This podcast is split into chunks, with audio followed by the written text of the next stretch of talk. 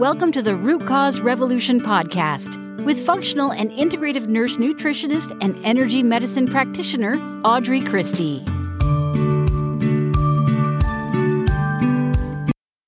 Hey, friends, welcome to episode 199, our newest feature, the Ask Audrey Fridays. So, I have two questions submitted to you. Well, two and a half questions. One of the questions has two parts. So, uh, let's dive in. The first question says, I'm looking for recommendations for a good topical CBD cream lotion for arthritis pain. I'd like it to be clean ingredients. Okay. So here's what I recommend, and I will link this on the show notes page. I recommend Appalachian Standard for all of your CBD needs. Um, they do have a topical CBD salve for topical, let's say, pain relief, although I don't believe that's what they market it under. I don't think they can say that per the FDA. But um, and it works well, but that's not going to be your most effective option for arthritis pain. Now, I have a really old episode, episode 045, audreychristie.com forward slash 045. Um, and I think it's probably also written all the way out back when we transcribed every episode. Um, and that has a lot of the information you're going to need, including a topical recipe that will suit you better than just the salve alone, the, the CBD salve alone. What I would recommend for the relief of that discomfort or support for that discomfort. I'm trying to think of the best way to say it so I don't get anybody in trouble. Um, you know, like how to dance around the topic of pain relief.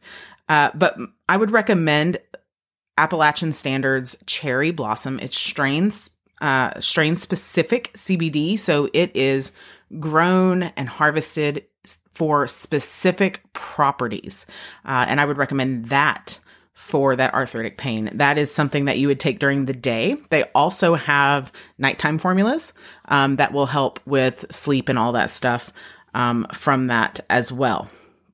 So, three things to do there. One, head over to the show notes page at audreychristie.com forward slash 199. I'll have your question written out. I'll have the link to uh, episode 045 and I'll have the link to the salve as well as the cherry blossom strain specific CBD tincture. All right. Question number two What are your thoughts about taking collagen for pelvic floor help after menopause? How is the best way to do it? Um, just wondering about everything that kind of stretches and thins out after menopause to prevent prolapse. What helps? No one talks about this much. And then she follows up with a second question that is well, I'll read my answer first and then I'll then I'll follow the second question so it makes sense. Okay.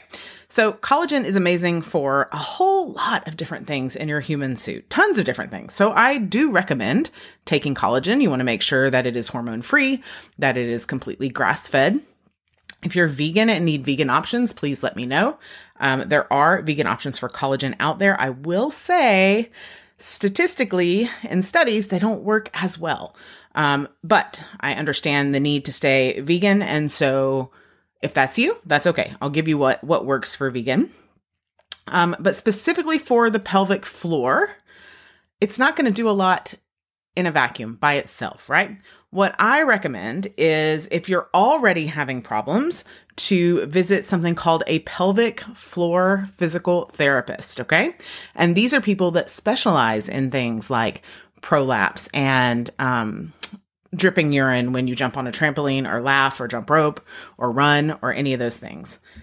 So this person follows up with a secondary question and it says, Do you have a pelvic floor PT that you could recommend?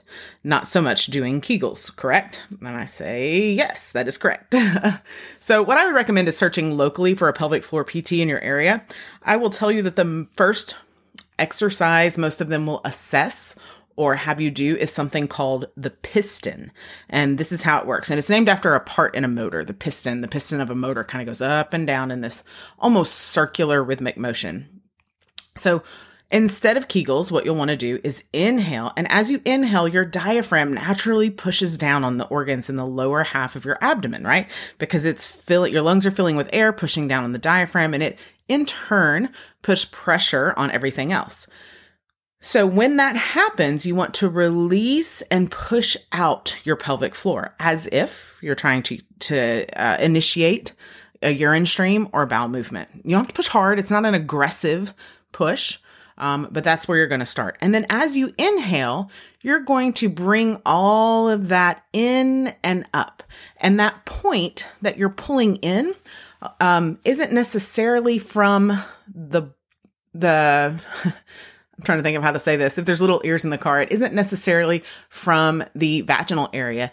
It's right at, if, if you find your hip points, it's about a thumb width below and in from your hip points. That's where you're concentrating and pulling that in. When I used to teach uh, a little volunteer yoga class for my community, um, we would often work on on this movement uh, in in that class. But that works those deep abdominals and helps to pull the pelvic floor in. Once you have this, so this is routine, you'll notice things uh, happening depending on the type of pelvic floor trouble you're having. If you can master that piston movement, you'll notice things like not dripping when you sneeze or laugh or cough or, you know, go for a jog or jump rope or jump on a trampoline anymore. Um, if you're still having trouble after that, then you'll probably really want to find a pelvic floor specialist in your area that can assess and see kind of what the next step is. Okay. So if you have questions for the show, please head over to the show notes at audreychristie.com forward slash 199 and submit your question. You can also reach out to me on any of my social media accounts and submit questions that way. Um, I'm answering your questions is one of my very favorite things to do. So as always, friends, I am rooting for you. Be well. Thank you for listening to the Root Cause Revolution podcast. Be sure and subscribe on your favorite podcast provider. Ratings and reviews are always appreciated.